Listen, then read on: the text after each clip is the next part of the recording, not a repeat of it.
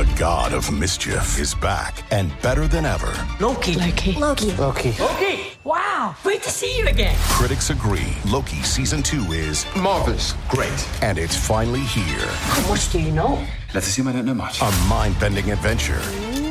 Spectacularly cinematic. I've been waiting for a moment like this. It surpasses all expectations. A little over the top, don't you think? I thought it was spot on. Loki season two. Now streaming only on Disney Plus.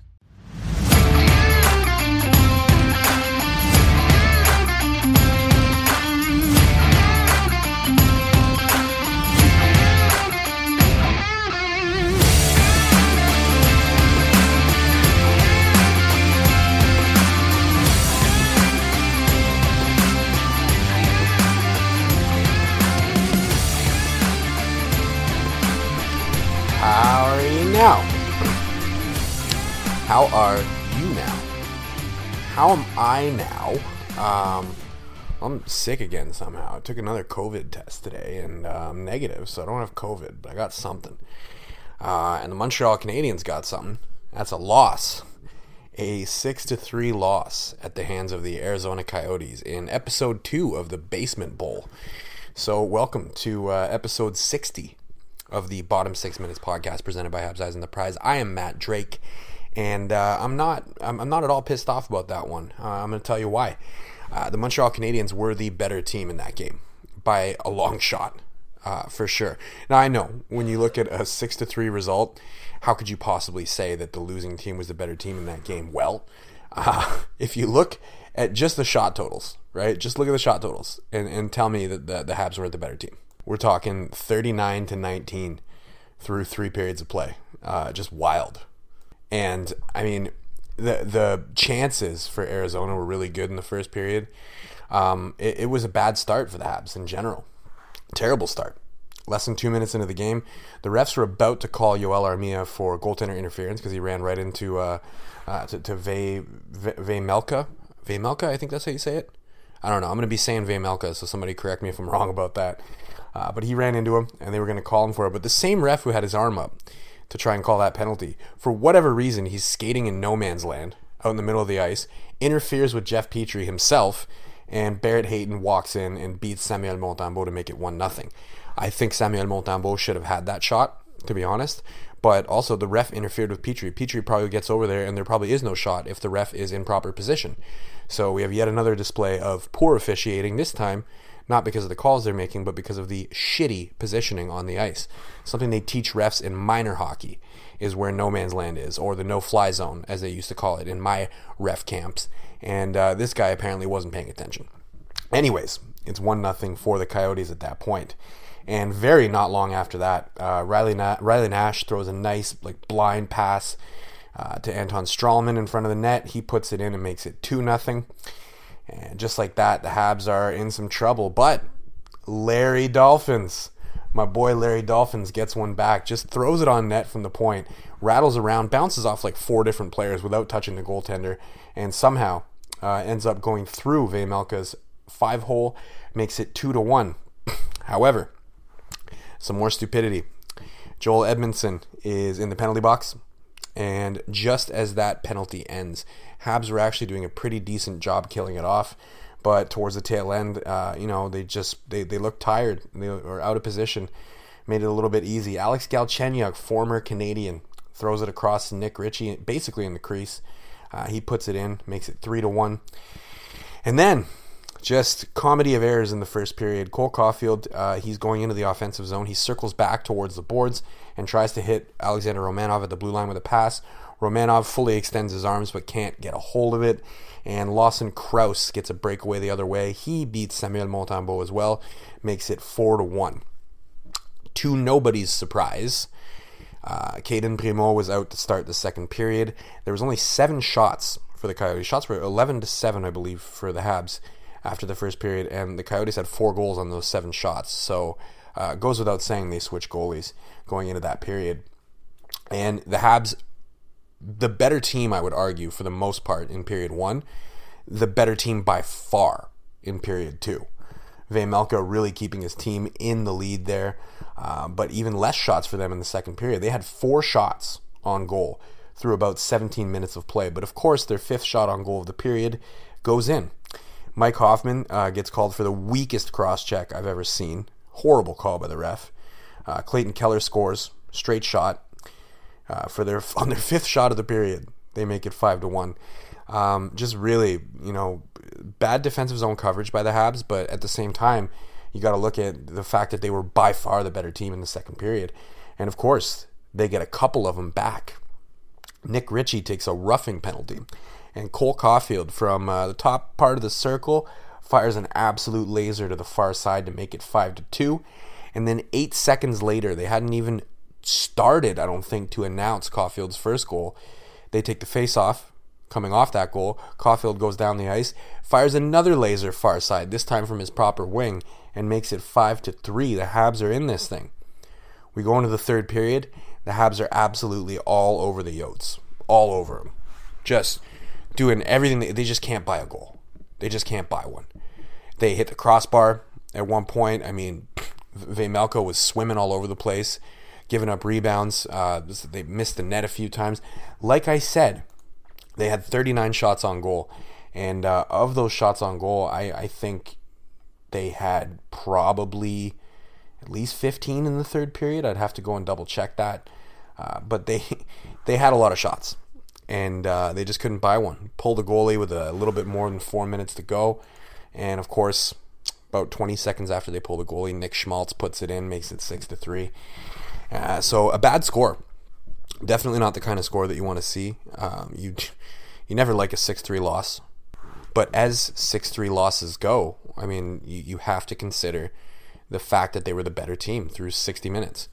I'm, I'm even giving them the first period there. Like I said, there were some defensive lapses, right? I don't want to lay that period at the feet of Samuel Montembeault, but the goaltending wasn't great. He's had a rough go, particularly in first periods in the month of March. Um, our former managing editor Andrew Berkshire tweeted it out that his save percentage is like 725 or something in first periods in the month of March. He is a slow starter. I don't know what it is. Um, not very good. But again, I don't want to lay at his at, lay that I don't want to lay that period at his feet. You also have to look at the defensive zone coverage because some of those chances were were A plus chances, right? I think, and I've said this before, uh, Luke Richardson needs to go. Right? I do not want to see him back next year. I think they've been better since Martin St. Louis took over, but you still see some of those issues in the defensive zone coverage, and that's his department, man. And um, you know, I've, this is something I've said before. I think he should go. Uh, I think they should get somebody else in. Uh, but I guess we'll see whether or not that happens at the end of the season. I don't expect any more coaching moves this season, so I'm not going to rant about that too much. So really, two problems in that game, right? Defensive zone coverage and goaltending. If they had better goaltending, if they had Samuel Montembeault at the top of his game, they win that game. They win that game 10 times out of 10 with the best version of Samuel Montembeault. They win that game probably 10 times out of 10 with Carey Price at 75%. I don't know what percentage he's at right now. I don't know if we're even going to see him this season at all. But if he was in net for that game, I would venture to guess that they win it. And maybe they win it if the the official doesn't get in Jeff Petry's way. You know, if that if that goal doesn't happen, right? If he just stays in proper positioning and Jeff Petry's allowed to D up that goal. I mean, do they win this game? Mm. I mean, that's only one goal out of six, but I, I, wonder if it changes the momentum a little bit. I don't know. All this to say, um, not the type of 6 3 loss that I'm going to get too upset about because realistically, uh, they probably sh- they were the better team and they probably should have won. So, silver lining. I think you guys can probably take a wild guess which direction I'm going to go in with this. Uh, it's Cole Caufield. Come on. Two goals in eight seconds, and he looked fantastic for the rest of that game as well. Right? There was that little miscue between him and Romanov that led to the Lawson Crouse goal. Um, but that one's probably a little bit more on Romanov than it is on him. Wasn't a great pass, but I think Romanov should have at least been able to settle it down. I don't know. I don't want to focus in too much on that. We're not concerned about wins and losses right now. We're concerned about what? Some entertaining hockey and seeing people take a step forward. And we are absolutely seeing Cole Caufield take a step forward. You, two goals in eight seconds, man. You talk about a game breaker, right? We've been saying for years, years, that the Montreal Canadiens need a game breaker. They need a guy that can have the puck on his stick for five seconds, not even five seconds, and make something happen. Cole Caufield doesn't need a whole lot of time with the puck. He needs a little bit of space, and he can burn you. And he showed that, right? Got one on the power play, and then immediately afterwards goes right back out, gets one eight seconds later. He is a game breaker. We were concerned, I think all of us. So when I say we, I don't I don't speak for all Habs fans, but I, I think I speak for most Habs fans when I say through the first 45 games of this season, we were concerned that maybe he wasn't going to be that game breaker that we've been looking for for years and years. What's the closest thing we've had to that? Max Pacioretty, probably. Somebody that can just turn the game on its head, just like that. And I don't even know if Max Pacioretty really had that wow factor that Cole Caufield looks like he can have. I mean, if this is what we can expect from him moving forward with Martin St. Louis as coach, whew, look out. Look out. I think we got robbed of him winning a Calder. Because I think the way he's playing right now, we had that for the first 45 games of the season. I think he's in the conversation. He's not right now. I mean, Moritz Seider is running away with it. Maybe a case for, um, uh, what's his name? Why can't I remember his name? Trevor Zegras, Caufield's former teammate. Maybe a case for him as well. But uh, Caufield's not going to be in that conversation. But, um, you know, if they had Martin St. Louis from the beginning of the year, who knows? Maybe he would have been. All I can tell you is this is a different version of him than we saw in the first 45 games. And it's refreshing. And it gives you hope for the future. And that's why he is once again your silver lining in a, a bad loss, right? 6 to 3. Like I said, you don't like a 6 to 3 game. Nobody likes losing 6 3. It sucks. I didn't I didn't thoroughly enjoy watching that, but I will give them this. They were entertaining and I saw a player who's taken a step forward. And those are two things that I've been asking for all season long. So once again, I can't be upset. We lost the basement bowl for a second time. What does that really mean? Right? What does that really mean? Well, I'll, I'll, I'll tell you. We have a better chance of getting the first overall pick than we had when this game started. Hmm? So realistically, not only am I not upset about that game, I'm actually kind of happy that they lost it. That they lost it and managed to look good. Right? I saw some problems again with the goaltending and the defensive zone coverage, but I saw a lot of good things as well. And all the while, you lose the game and get closer to the first overall pick in so doing by losing to a team that you're competing with right now for that uh, well for the best odds anyways in the draft lottery to get the first overall pick. So things are looking up things are looking up, and um, I'm kind of happy with that. Uh, I'm, I'm, I'm as happy as I can be. I didn't really envision myself, you know, a month and a half ago, two months ago, didn't envision myself seeing a 6 3 loss to the Coyotes and being happy. I am, honestly. Um, if they could just iron out some of those defensive positioning issues, they win that game. So maybe it's a good thing that they're keeping Luke Richardson for now. Uh, we can we can lose enough games to to still be in that in that top three area for the odds.